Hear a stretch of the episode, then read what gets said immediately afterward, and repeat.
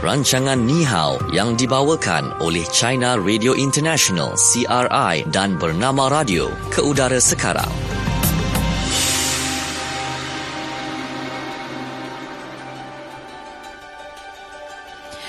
Okey, kembali waktu ini untuk program Nihao yang dibawakan oleh China Radio International dan uh, bernama Radio. Saya Syuhada Armawan bersama dengan anda sampai pada pukul 4 petang nanti untuk kita bawakan topik perbincangan perbualan kita dalam program Nihao. Bagi yang baru saja mengikuti ya program Nihao pada hari ini, ia merupakan program kolaborasi antara China Radio International di Beijing, China dan juga bernama Radio di Kuala Lumpur. Ah, okey, jadi untuk program pada hari ini seperti biasa kita akan bawakan iaitu fokus di China, fokus apa kata anda dan kita bawakan fokus di Malaysia serta kuis kenali China dan belajar bahasa Mandarin. Okey, untuk kuis kenali China dalam program Ni Hao ini yang uh, dibawakan oleh CRI, okey, uh, kita sediakan ya sebenarnya untuk uh, wang tunai RM50 sebagai hadiah jika anda berjaya menjawab soalan yang kita ajukan pada hari ini. Jawapannya semestinya kita uh, bawa dalam segmen kita yang pertama iaitu fokus di China. Okey, sebelum tu kita nak perkenalkan rakan kita di uh, China Radio International di Beijing, China. Kita ada Izati. Hai Izati, selamat petang. Jarang kita bertemu pada pertengahan minggu ya. Ya betul. Ha, saya khabar baik. Okey, Izati okey di sana? Okey, sekarang ialah musim sejuk di China. Uh, kami sedang menunggu salji. Mungkin 10 hari mm-hmm. uh, setengah bulan lagi akan akan mendapat salji. Oh, Okey, pastinya boleh menunggu dengan sabarlah. Uh, seronoklah kan kat sana ada salji, boleh merasa empat musim. Uh, kalau di Malaysia nak merasa salji boleh juga sebenarnya. Selain pergi ke uh, Beijing bersama-sama dengan Izati untuk bermain salji, uh, kita juga adalah uh, rumah-rumah salji. Contohnya kita ada di Genting Highlands, kita ada di ICT Shah Alam. Uh, dia macam ada satu uh, macam nak cakap macam gedung tu, tapi diperbuat khas lah dalamnya dengan suhu yang sejuk, ada salji, boleh meluncur ais dan sebagainya.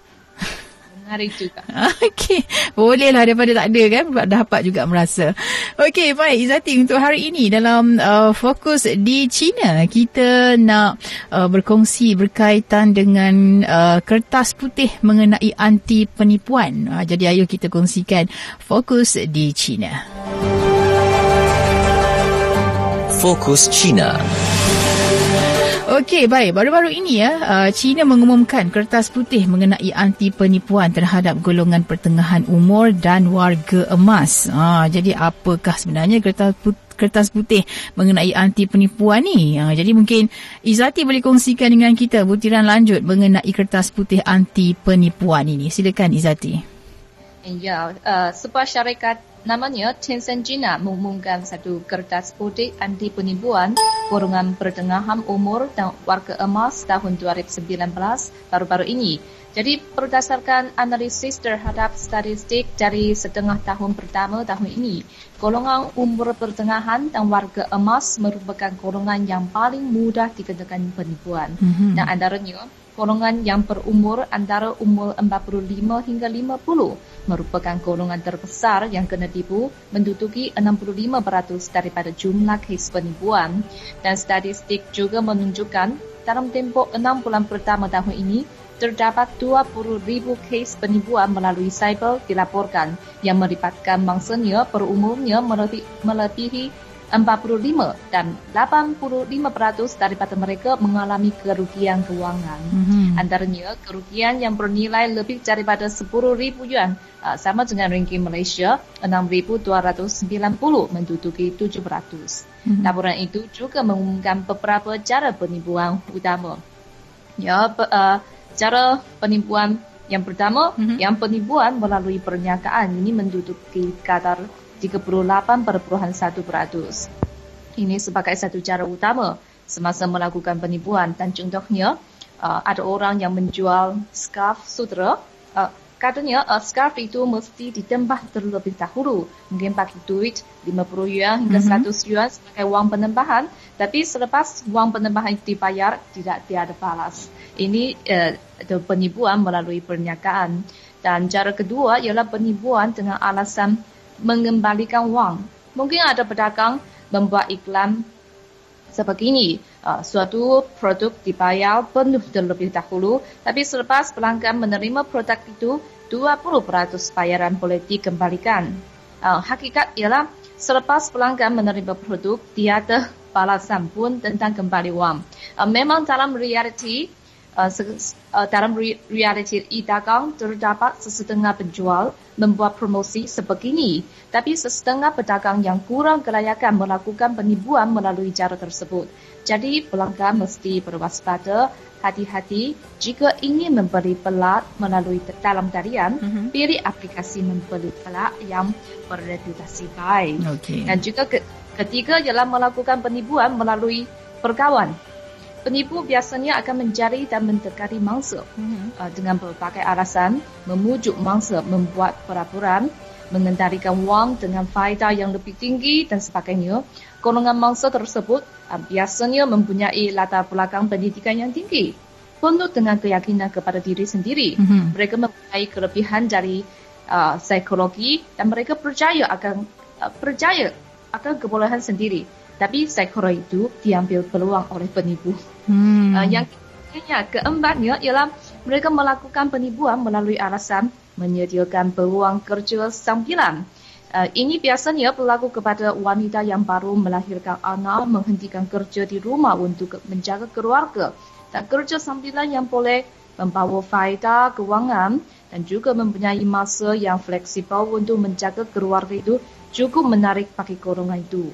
Dan biasanya ada prasyarat ya uh, seseorang yang ingin menjadi yang agent satu produk mesti membeli produk pada minimum wang uh, mungkin uh, 10 ribu yuan ya. Selepas suri rumah membayarkan wang itu, mungkin dapat produknya tidak berapa bagus, mustahil menjual kepada orang lain dan mustahil, mustahil ini mustahil uh, menjadi agent lah. Mm-hmm. Dan jadi syarikat itu uh, yang mengumumkan kertas putih anti penipuan itu uh, dulu mengingati netizen China ketika melayari cyber harus meningkatkan kesedaran untuk menjaga maklumat pribadi supaya mengelakkan kerugian hak harta benda kredit dan sebagainya akibat kebocoran maklumat. Mengelakkan muat turun perisikan yang tidak dikenali, tekan link yang tidak dikenali dan jika ingin memintakan harta atau wang kepada orang lain, mengenal pastikan nama akaun dan identitinya dengan betul. Mm-hmm. Okey, itulah dia kan. Sebabnya bila sebut tentang uh, penipuan ni, kadang-kadang ada pihak yang suka ambil uh, kesempatan ya terhadap golongan uh, pertengahan umur dan juga golongan warga emas ni. Okey, jadi uh, tadi Izati kongsikan cara-cara penipuan adalah menerusi perniagaan kan ataupun bila beli belah dan sebagainya. Ada tak yang melibatkan um, apa kerugian uh, yang lebih besar jumlah wangnya, Izati? Ya, uh, ini kes ini berlakukan kepada ini tadi ada kes yang melalui perkawan. Mm-hmm. Yang perkawan yang memujuk orang lain melabur untuk mendapat wang faedah. Biasanya, biasanya itu statis jumlah wang yang mangsa itu melaporkan akan uh, itu jumlahnya akan bernilai tinggi. Mm-hmm. Okey, baik. Dan uh, sebenarnya perkara itu saya rasa bukan sahaja berlaku di uh, China, di Malaysia juga ada berlaku kes-kes penipuan seumpama itu ya. Dan kalau kita lihat ya berkaitan dengan statistik uh, kes jenayah yang membabitkan mangsa yang berusia 41 tahun ke atas pada 2015 uh, mencatatkan sebanyak 21,321 kes iaitu hanya uh, penurunan 1.5% sahaja berbanding tahun 2014 dengan catatan kesehatannya pada tahun itu adalah 21,649 kes. Ha, jadi warga emas secara umumnya lebih orang kata mungkinlah mereka lemah ataupun uh, tidak cekap untuk menggunakan teknologi-teknologi yang ada ni kan dan tidak berupaya lah untuk mempertahankan diri dengan baik. Jadi mereka selalu menjadi mangsa jenayah kerana mudah percaya dengan kata-kata orang lain. Jadi sifat ini menjadikan mereka sasaran yang mudah lah bagi penjenayah. Dan uh, kesedaran mengenai teknik pencegahan boleh uh, membantu warga emas ya bagi mengenal pasti keadaan yang boleh mengundang jenayah serta mengambil tindakan yang positif bagi mengelak diri daripada menjadi mangsa. Tapi kalau di China ya Izati ada tak macam program kesedaran yang dianjurkan untuk uh, warga emas ini supaya mereka tidak terpedaya dengan sedikit penipuan? Ya, ada banyak iklan umum yang me, yang memujuk kepada uh, golongan warga emas dan ber, berdengar jangan uh, terlalu mudah yakin kepada orang. Hmm. Itu ada banyak iklan. Tapi uh, memanglah se, seiring dengan perkembangan masyarakat, jadi golongan mungkin bagi golongan pertengahan uh, pertengahan umum anak mereka sudah sudah besar atau kerja di luar, mereka duduk sendiri di rumah. Kadang-kadang hmm. mereka memang uh, rasa itu sunyi ya. Dan juga bagi golongan uh, pertengahan itu dan warga emas, mereka memang mempunyai uang dan mempunyai masa dan kadang-kadang mereka, mereka ingin membuat sesuatu untuk memenuhi masa. Jadi itulah uh, satu uh, itu punca mereka akan mudah ditipu dan juga yang tadi saya sebut dia sesetengah mangsa ini biasanya mem- mempunyai latar belakang pendidikan yang tinggi. Mm-hmm. Mereka yakin ke- kebolehan sendiri. Mereka apa um, terlalu yakin kepada sendiri dan tidak uh, tidak sanggup mereka sudah ditipu. Hmm, Okey, baik. Uh, kan, uh, kadang-kadang memang tak sedar lah. Ada yang kata macam uh, sembang-sembang-sembang, tiba-tiba kena tipu. Duit dah hilang dah. Okey. Dan sebenarnya amat penting lah untuk mewujudkan uh, kesedaran dalam aspek ini. Ya, kerana Malaysia dilaporkan akan menjadi negara menua menjelang 2030. Ini uh, yang diunjurkan oleh Pertubuhan Bangsa-Bangsa Bersatu ataupun PBB. Dan penjenayah kini menggunakan pelbagai taktik lah seperti melalui telefon, ya, menerusi uh, internet dan juga peranti-peranti lain untuk menipu warga emas termasuklah menggalakkan mereka menyertai skim cepat kaya ataupun menjalin hubungan melalui media sosial. Uh, sebabnya kalau di Malaysia bila kita lihat ya umur yang mencapai tahap mereka berpencen Uh, ataupun dah tamat perkhidmatan adalah pada umur 60 tahun ke atas. Dan uh, umur mengetahui bila berpencen ni pastinya ada duit pampasan ya ataupun duit uh, KWSP uh, duit simpanan. Orang tahu dah bila orang pencen ni mesti banyak duit. Uh, jadi sebab itulah mereka ni merupakan golongan sasar yang uh, menjadi tumpuan oleh para jenayah ni untuk uh, mereka apa menipu ya dapat. Orang kata duit yang kerugian tu bukan sikit-sikit duit Izati tapi banyak. Malah ada juga yang mencecah baru-baru ini ya uh, mencecah sehingga ratusan ribu. Ha, kerana penipuan yang dilakukan. Jadi uh, pihak berkuasa juga uh, dikatakan perlu mencari uh, jalan penyelesaian menyeluruh untuk menangani kes jenayah yang membabitkan warga emas kerana mereka mudah ditipu ataupun menjadi mangsa pelbagai jenayah.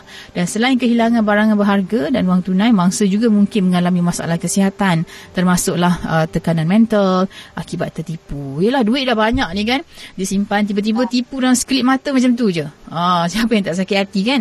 Ha, jadi sehingga membawa kepada permasalahan tersebut. Ha, jadi itulah yang uh, sering diingatkan. Mungkin anak-anak pun boleh ingatkan ibu bapa. Kan? Sebabnya kadang-kadang teknik ni untuk menipu ni pelbagai. Ada yang menggunakan kaedah katanya uh, ni dari mahkamah tinggi ataupun dari balai polis katanya ada saman yang perlu diselesaikan dan sebagainya.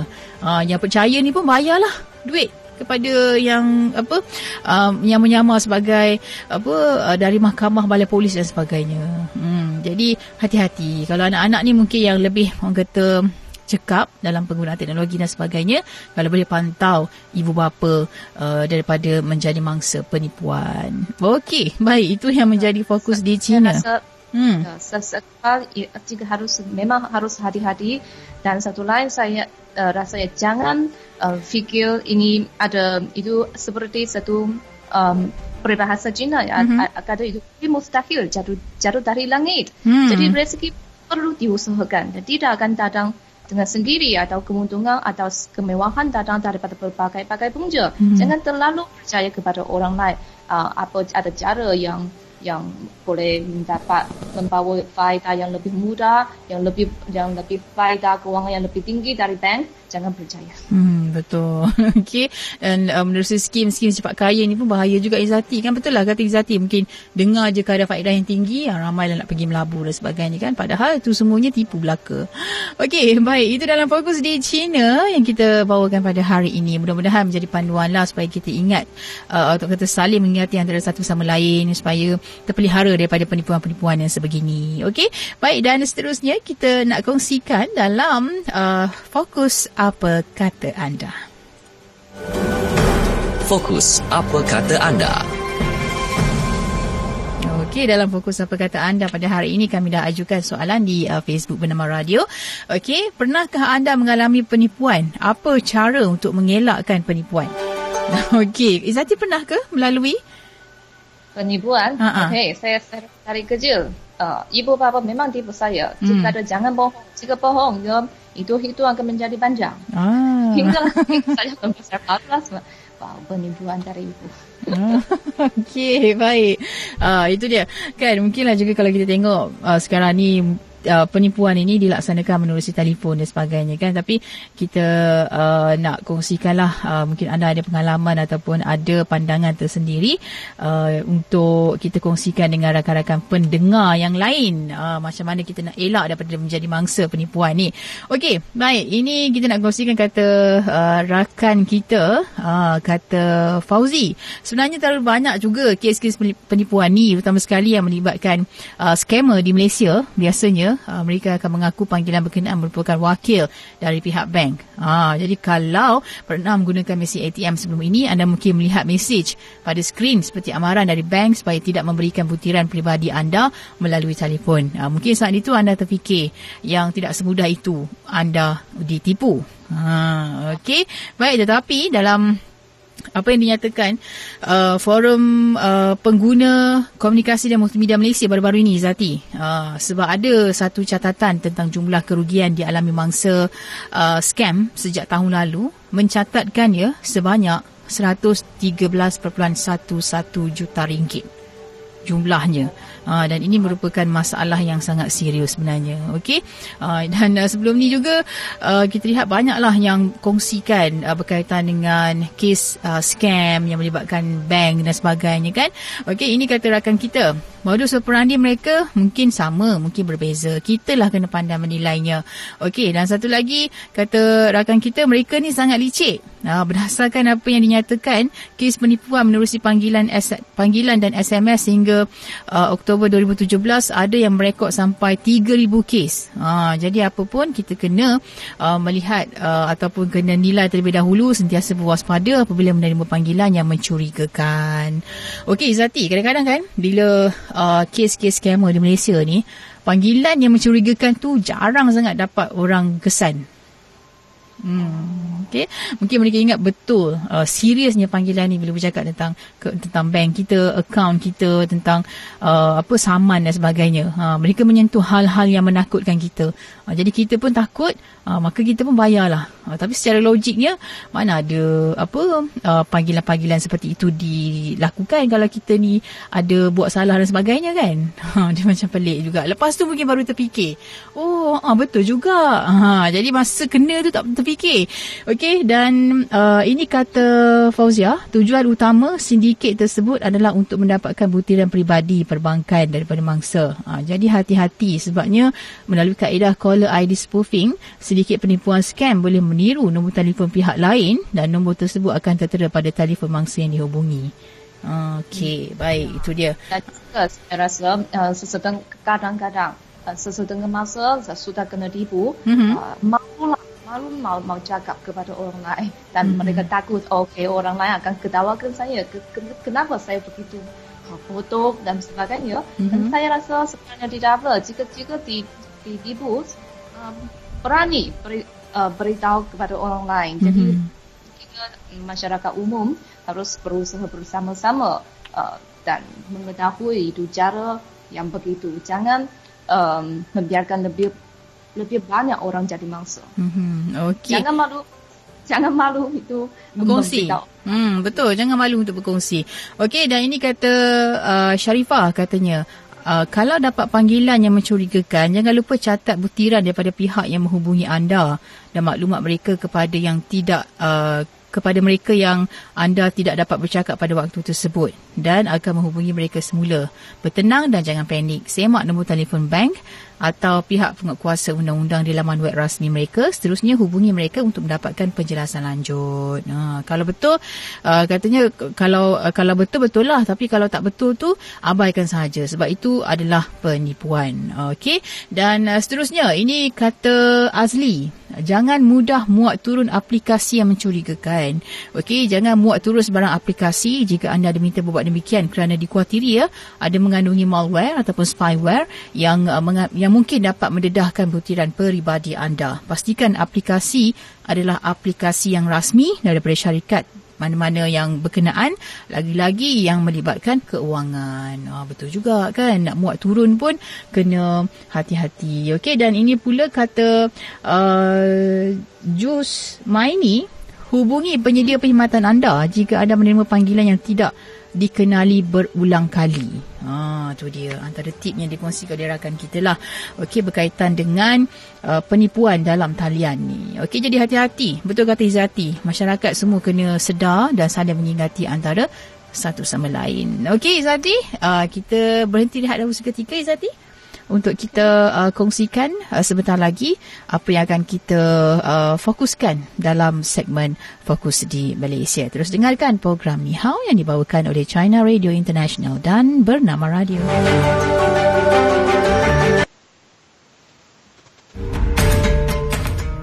Anda kaki melancong, suka melawat ke tempat-tempat menarik serata dunia?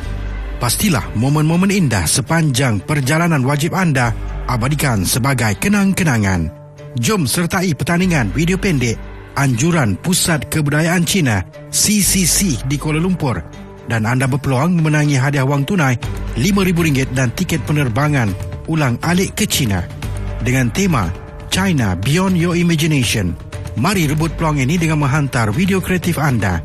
Durasi bagi setiap penyertaan adalah di antara 1 minit hingga 5 minit dan setiap penyertaan mestilah menepati tema dengan membawa mesej perkongsian pengalaman yang terindah dan terbaik semasa berada di China. Muat naik video pendek anda di Facebook beserta hashtag China Beyond Your Imagination, hashtag CCCKL Video Contest 2019 dan hashtag Visit China.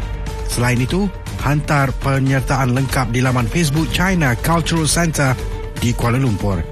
Tarikh penyertaan pada 9 Januari 2020. Jadi tunggu apa lagi? Sertailah sekarang.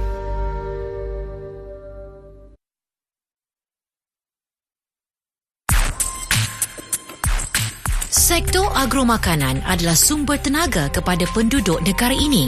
Dianggarkan lebih 500 ribu orang terbabit dalam sektor ini termasuklah petani, nelayan, penternak dan pemberi perkhidmatan. Inovasi serta penggunaan teknologi moden penting dalam sektor pertanian bagi membolehkan industri berkenaan terus dipergiat sekaligus mampu melahirkan petani berwawasan dan berpendapatan tinggi. Pemikiran lebih kritis, konstruktif dan di luar kotak harus diterapkan untuk menjadi lebih berdaya saing. Dengarkan kupasannya bersama-sama panel pelopor industri agro dalam program Di Tanah Ini setiap hari Khamis 12.30 tengah hari hanya di Bernama Radio, stesen berita bisnes anda. Saya Hani Hamid, penerbit program.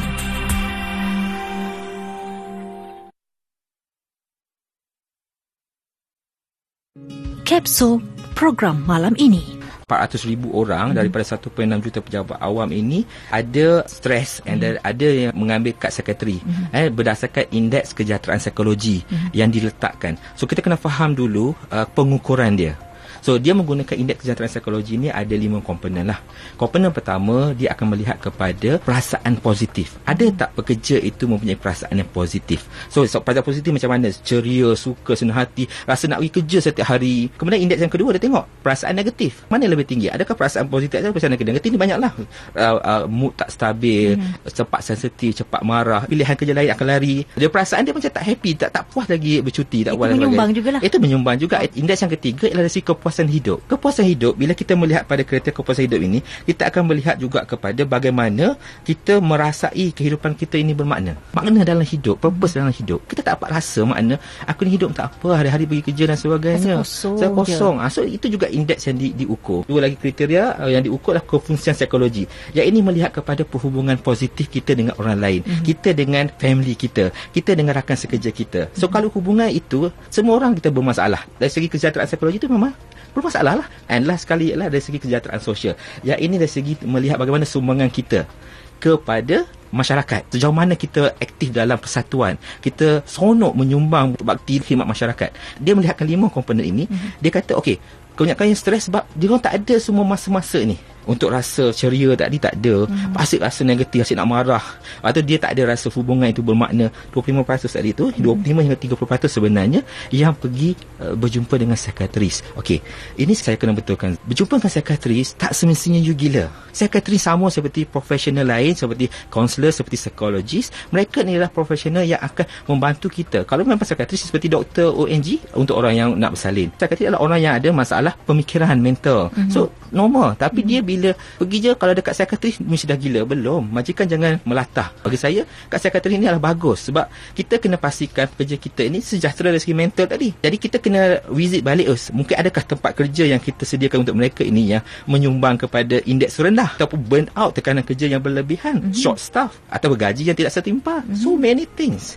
Dr. Muhammad Suhaimi Muhammad yang merupakan pensyarah kanan Pusat Kajian Psikologi dan Kesejahteraan Manusia, Fakulti Sains Sosial dan Kemanusiaan FSSK dari Universiti Kebangsaan Malaysia UKM. Kapsul program malam ini.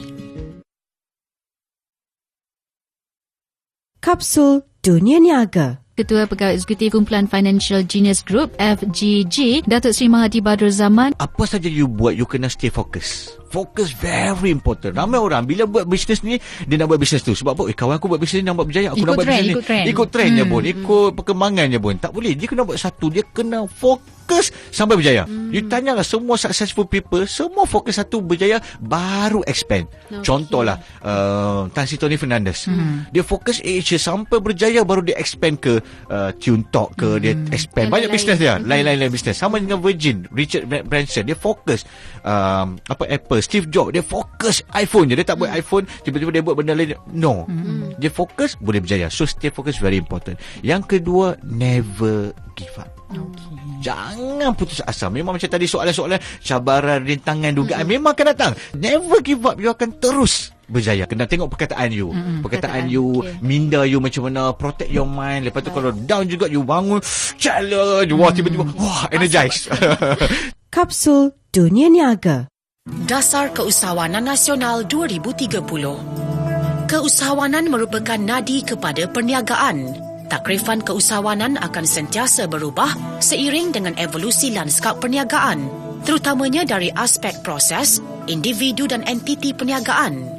Dalam konteks negara Malaysia, definisi keusahawanan, usahawan dan perusahaan yang akan diguna pakai adalah keusahawanan iaitu proses yang dinamik dalam mengenal pasti, mencipta, menilai atau mengeksploitasi peluang perniagaan. Usahawan iaitu individu yang mengambil tanggungjawab dan risiko memulakan, membangunkan dan mengembangkan sesebuah perusahaan dengan menggembling sumber-sumber menjadi sesuatu yang mendatangkan hasil kekayaan atau kesejahteraan sejagat. Perusahaan iaitu entiti yang diwujudkan untuk menjalankan aktiviti perniagaan sama ada berorientasikan keuntungan ataupun bukan berorientasikan keuntungan secara individu dan berkumpulan.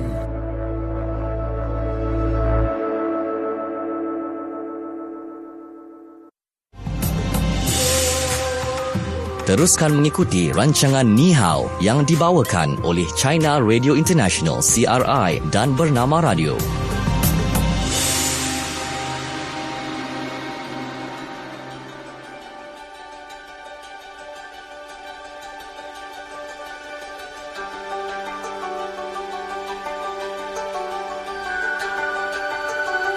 Okey, kembali waktu ini dalam program Ni Hao yang dibawakan oleh China Radio International. Okey, dan kita beralih ke segmen kita yang seterusnya iaitu segmen Fokus di Malaysia.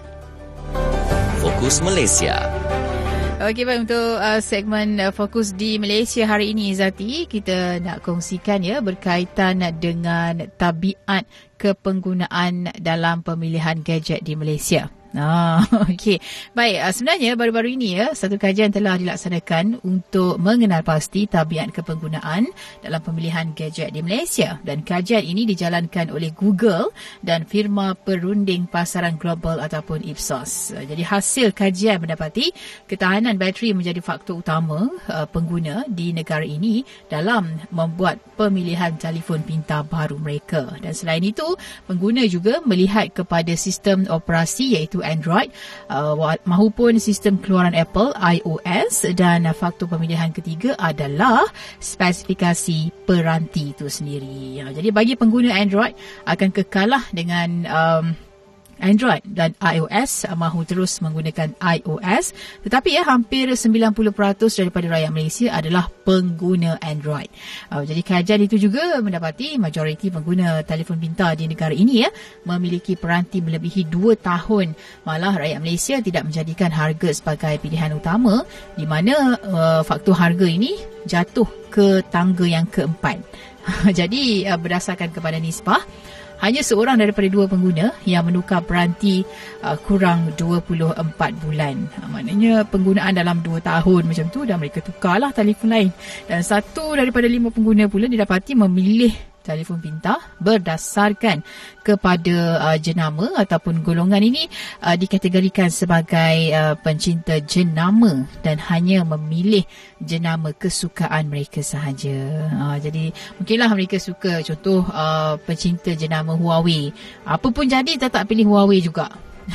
Okey. Jadi uh, selain itu kajian berkenaan yang membabitkan 929 responden yang mendedahkan hanya satu daripada 10 pengguna membuat pemilihan telefon baru selepas mengunjungi kedai ataupun rangkaian penjualan telefon pintar. Ini berdasarkan kepada cadangan penjual dan sebanyak 25% pembelian telefon pintar pada hari ini adalah secara dalam talian, 27% adalah pembeli di luar bandar. Ha, jadi daripada jumlah responden dan 59% menggunakan enjin carian Google untuk membuat semakan mengenai telefon yang ingin dibeli. Okey, dari sudut um, gender pula, lebih ramai lelaki pentingkan pemilihan uh, OS. Tetapi uh, untuk wanita walaupun dikatakan uh, stereotype tetapi ya kajian ini mendapati faktor kamera menjadi pilihan utama untuk membeli telefon pintar. Jadi kajian itu turut menyarankan kepada uh, syarikat pengeluar yang uh, mahu menarik minat pembeli di Malaysia agar memberi fokus kepada tiga golongan iaitu uh, pengkaji tegar, pengguna jenama yang setia serta pembuat keputusan dalam kedai. Ya, dengan memberi maklumat lengkap terutamanya uh, dalam laman web dan ia boleh menarik minat golongan pengkaji pengkaji tegar ini. Dan sebenarnya Izati ya untuk uh, pengguna jenama yang setia, sesuatu jenama perlu mengukuhkan jenama mereka untuk perkhidmatan yang dipercayai untuk jangka masa panjang. Dan pembeli di kedai pula lebih mudah hanya berikan layanan yang mesra dan disenangi kepada pembeli yang berkunjung. Uh, itu pun sudah uh, mencukupi. Uh, sebenarnya ada dua golongan lah yang didapati lebih cenderung untuk membuat uh, pembelian iaitu autopilot dan uh, pencari nasihat di kedai in-store in-store advice seeker. Jadi kedua-dua golongan ini majoritinya adalah wanita Hmm, okey. Jadi persamaan dua golongan ini ialah mereka menerima apa sahaja nasihat yang diberikan untuk membeli berbanding mereka buat kajian mendalam ataupun mencari diskaun yang luar biasa. Uh, sebab perempuan ni mungkinlah kita mendengar kan orang kata ni bagus kita pun macam oh baguslah telefon ni saya nak belilah. Uh, macam tu. Dan daripada dapatan uh, oleh Google dan juga Ipsos sendiri uh, boleh dirumuskan bahawa rakyat Malaysia sangat rajin membuat carian dan kajian sesebuah telefon pintar sebelum mereka membuat keputusan untuk membeli. Jadi pembelian dalam talian juga kian meningkat membuatkan ia dapat uh, mencapai kawasan uh, luar bandar di mana kedai fizikal sangat jarang ditemui di sana kan. Uh, jadi lebih mudah mereka beli uh, dalam talian. Okey, itu dia berkaitan dengan uh, satu kajian yang dilakukan terhadap rakyat Malaysia tentang uh, pemilihan gadget. Uh, Okey, baik. Uh, itu dia. Kalau Izati nak beli gadget, apa yang Izati pentingkan? saya eh sekarang ya saya kurang minat saya kurang minat dan saya punya keperluan uh, saya rasa keperluan asal saya kurang kurang amat kurang hmm. boleh uh, anggap telefon boleh membuat panggilan boleh merayari web Itu boleh apa? menggunakan kam kamera ini cukup pakai saya ini memang cukup. Ah, mana Tapi- ciri-ciri tersebut cukuplah bagi Izzati kan tak kisahlah jenama apa pun. Oh, ya, memang saya tidak Hmm. tidak memberi fokus kepada apa jenama pun. Okey. Tapi itu suami saya dia terlalu berbeza Mhm. kepada daripada saya. Dia orang yang yang suka dan minat, boleh kata bukan harus suka, minat membuat kajian mendalam Hmm. dan mencari diskaun. Oh, Dia okey. suka banding-banding dan dia suka uh, membuat kajian. Mhm. Uh, kaji itu fungsi uh, apa fungsi yang baru, uh, apa yang baik dan dia suka buat perbandingan Mhm. dan dan bukan dia, dia dan dia selalu tukar telefon. Okey, betul. Saya rasa lelaki ni lebih uh, mereka suka yang yang uh, membeli sesuatu yang berbaloi bagi mereka. Contohnya tentang teknologi yang baru kan ataupun uh, bila buat kajian dengan harganya, harga uh, yang termurah uh, sebab tu suka tengok kepada promosi-promosi yang disediakan. Mungkin tentang diskaun-diskaun yang menarik kan dan juga spesifikasi uh, telefon pintar tersebut. Kalau bagi perempuan macam saya pun saya tak kisah sangat uh, jenama apa pun. Macam Izzati lah janji saya boleh message, saya boleh uh, telefon dan juga saya boleh tangkap gambar. Macam tu. Okey. Jadi mungkinlah betul lah kajian tadi mengatakan wanita tak tak mementingkan tentang uh, jenama. Mungkin dengar kepada nasihat penjual tu, uh, dia pun boleh terarah kepada apa yang dinasihati itu. Hmm. Ya. Okey. Uh, kami wanita ya Mhm. dan kami fikir proses mereka mengkaji uh, dan mem- membuat perbandingan uh, dan mengkaji teknologi yang baru. Kami rasa bosan, waste time. Tapi lelaki yang minat dan mereka enjoy. Hmm. Proses. Itulah Saya rasa dia. masa ini mungkin saya lebih baik untuk membeli pakaian, bet- mungkinlah begitu kan. Mungkin perempuan lebih rasa kalau nak pilih uh, alat solid tu mungkin uh, dia lebih teliti lah uh, kalau teknologi ni tak berapa sangat. Tapi tak dinafikan ada juga perempuan uh, yang uh, suka ya uh, meneliti terlebih dahulu tentang uh, pembelian gadget dan sebagainya. Okey baik. Itu menjadi fokus di Malaysia uh, tentang satu kajian yang dijalankan oleh uh, Google dan juga Ipsos sendiri iaitu uh, tabiat kepenggunaan dalam pemilihan gadget di Malaysia. Okey, baik. Seterusnya kita nak beralih untuk segmen kuis Kenali Cina. Okey, baik. Silakan Izati untuk kuis Kenali Cina soalannya. Okey, soal- soalan hari ini menurut kertas putih anti penipuan golongan pertengahan umur dan warga emas yang diumumkan baru-baru ini. Golongan dan lingkungan umur berapa menjadi golongan yang paling ramainya kena tipu dan mereka menduduki kadar berapa daripada jumlah keseluruhan mangsa penipuan. Okey, baik. Soalannya saya ulang sekali lagi. Menurut kertas putih anti penipuan golongan pertengahan umur dan warga emas yang diumumkan baru-baru ini, golongan dalam lingkungan umur berapa menjadi golongan yang paling ramai ditipu dan mereka menduduki kadar berapa daripada jumlah keseluruhan mangsa penipuan. Okey, anda tahu jawapannya? Anda boleh hubungi kami 03 2692 7939. Okey. Baik, kita sudah ada uh, rakan kita di talian pada waktu ini. Hello. Halo, Assalamualaikum. Waalaikumsalam. Siapa di sana? Uh, Azmi. Cik Azmi. Ya saya. Okey, Cik Azmi dari mana? Uh, dari Alam. Shah Alam. Okey, Cik Azmi, boleh berikan kita jawapan uh, golongan uh, pada golongan pertengahan umur dan warga emas yang yang macam mana sering ditipu dan berapa peratus sebenarnya uh, mereka ini uh, mengikut jumlah keseluruhan menjadi mangsa penipuan. Uh, okay, saya cuba ya. Ya. Uh, umur di antara 45 hingga 50. Okey. Kemudian dalam 65% Daripada jumlah keseluruhan. Okey, baik. Kita tanya Izati. Izati bagaimana jawapannya Izati? Pertama itu saya saya uh, yang saya dengar tidak jelas. Saya sama boleh shu shu ulang sekali atau encik. Okey, yang pertama golongan umur tadi eh. Okay. Encik Azmi sebut 45 hingga 50 tahun, betul? Betul betul. Ah, okey. Dan menduduki 65% daripada jumlah keseluruhan yang ditipu. Okey, betul Encik Azmi jawapan anda. Okey, baik. Tanya, boleh tinggalkan maklumat dengan uh, penerbit kita untuk uh, hadiah. Uh, jadi, itu dia pemenang untuk hari ini. Encik Azmi dari Shah Alam, uh, golongan berumur antara 45 hingga 50 tahun dan juga menduduki 65% daripada jumlah keseluruhan yang ditipu. Okey, itu dia untuk kuis kenali China pada hari ini.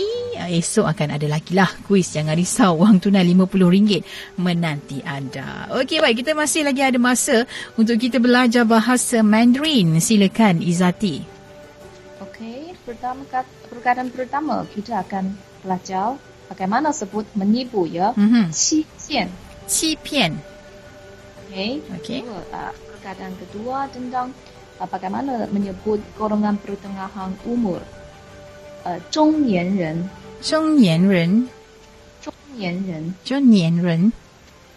sekali.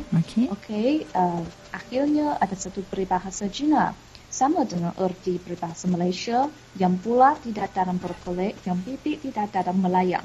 Dari uh, dari perkataan penterjemahan langsung ialah um, apa 天上不会掉馅饼，馅饼 bermaksud kui until jatuh. Okay. Tian uh, langit. Mm-hmm. Yang cari uh, mak dari dituruti maksud itu kui tidak akan tidak akan jatuh dari langit. Mm-hmm. Tapi sama di dengan the rezeki perlu diusahakan dan tidak akan dengan datang, datang akan sendiri. Ya, oh. Ya. Dan sama dengan peribahasa Melayu tadi mm-hmm. yang pula tidak akan datang perkolek yang bibit tidak akan datang melayang. Mm-hmm.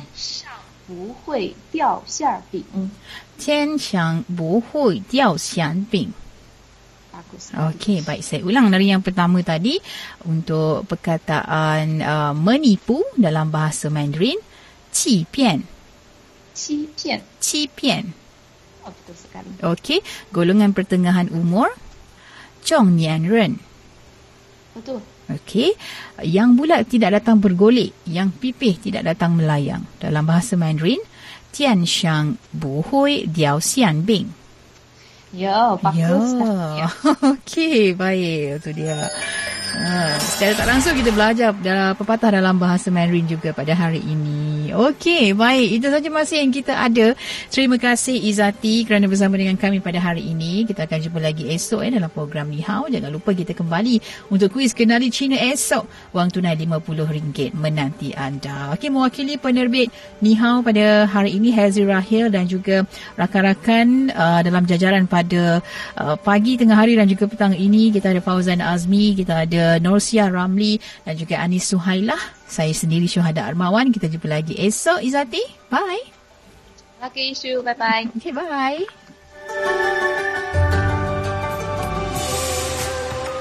Sekian rancangan Ni Hao yang dibawakan oleh China Radio International CRI dan Bernama Radio.